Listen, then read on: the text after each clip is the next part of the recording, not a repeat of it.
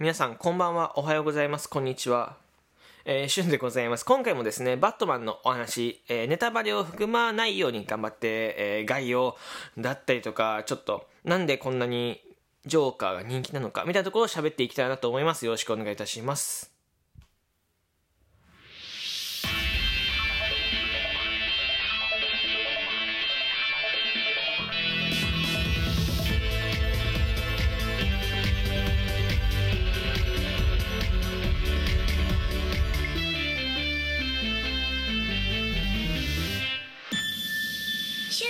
みんなのラジオ。あなたにヒーローをお届け。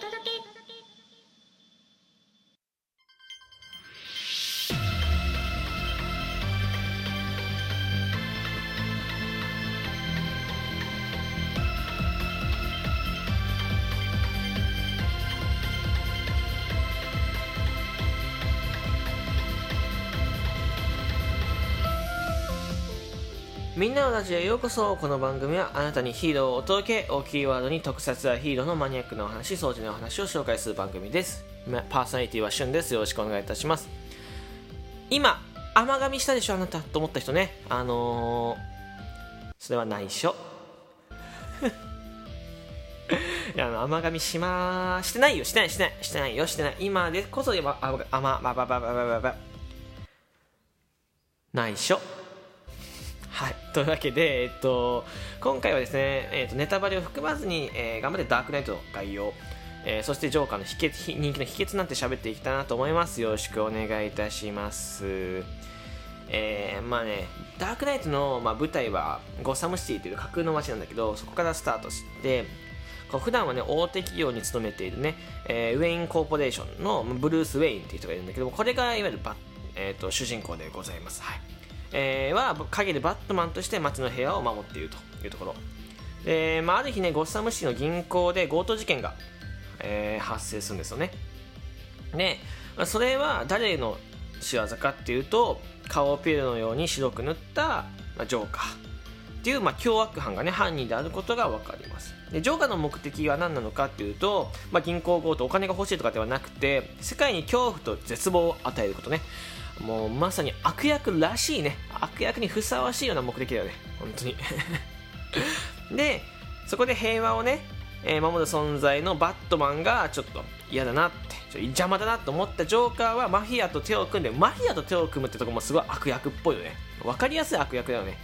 えー、マフィアと手を組んでバットマンを殺そうと企むというところ。で、えっと、そんな、えー、そんな中、ゴッサムのね、こう、警官のジム・ゴードンと、あと、敏腕検事のね、ハービー・レント、まあ、この辺もすごく重要人物になってきます。まあ、バットマンと共にジョーカーの逮捕に踏み出す。けど、ジョーカーの卑劣な罠とか、そういうなんか企みによって追い詰められてしまう。じゃあ、ここからバットマンとジョーカーはどうなっていくのか、みたいな。ハービー・レントとジム・ゴードンはどんな風に絡んでいくのかってところね。えー、2時間半ぐらいかな確か。あの超かなり長くてこれが3部作だからかなり長い作品なんだけど、えー、見応えがあってとてもね面白いものになっているのでぜひね一回見てみてください。ねダークナイトとかえー、ジョーカーなんで人気なんですかって話になってくるんだけど、まあ、これはねちょくちょく前回の収録でも話したけどあの一番はねあのジョーカー役のヒース・デジャーの開演ぶりってところ。でなんかねジョーカー役をやったね人ってねあのちょっとこう芸能界からこう出ていったりとかこう病気になったりとかそれこそ亡くな亡くなりたいってするような都市伝説あるんだけどこうヒース・デンジャーさんはね今まで歴代ジョーカーなんか一番こう狂気がすごかったんだよね。でなんでかっていうとあのヒース・デンジャーってこうジョーカーの役作りのためにこうホテルにね引きこもってあのジョーカー特有の笑い方っていうのがあるんだけどそれをね完成させたらしい。で例えばねすごくもうサイコパスなの本当だバットマンにめちゃめちゃ殴られてもめなんかケタケタクスクス笑ってたりとかこうめっちゃ人を煽るような言葉をねしたりとか例えば人を殺しても建物を爆破しても何事もなかったかのような顔をしてるみたいな。本当にもうサイコパスなんでこのサイコパス味がね本当にすごくこう出てたのヒーズ・レジャーが一番出ててあの他の演じた役者さんへの誰よりもすごくて。で一番雑な白塗りの仕方ってしてるんだよね。自分で白塗りをしててすごく雑な本当に半分白塗り剥がれてるでしょみたいな白塗りの仕方をしてるんだけどこれもねこうちょっと若干ね若干汚い感じはあるんだけどそれがもうジョーカ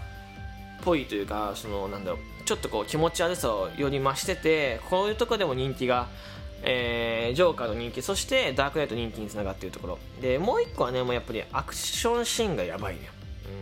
夢の話だとこう病院を爆破するシーンとかってジョーカーが病院を爆破するシーンがあるんだけどそれってねあのアドリブで爆破するとこはあったんだけどなんかそのボタンの不具合でえっと建物が爆破しなかったんだよね。でそのシーンでこうボタンを何回も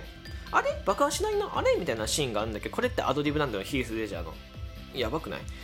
アドリブで爆破するまでこう間をつないで爆破してこう台本に戻っていくっていうところで病院丸ごと本当に爆破してるんだよそのセットではあるんだけど病院のほほ何本当の大きさの病院をマジで爆破させたりとかあとは CG がほとんどないんだよね。このバットマンダークナイトっていうところ。なくて実際に本当に撮影されても例えばトラックが横をたわるシーンとか病院が爆発するシーンとかね。CG が全くないっていうところ。であとはバットマンが乗ってる車とかバイクも、まあ、実際に運転可能なものなんですよね。うん。これは本当にこう見てる人たちをこうグッと引き込む、えー、ものなかものなのかなと思っててあとはもううんともう一個言うとえっ、ー、とねバットマンのこう内面の、えー、ところジョジョーカー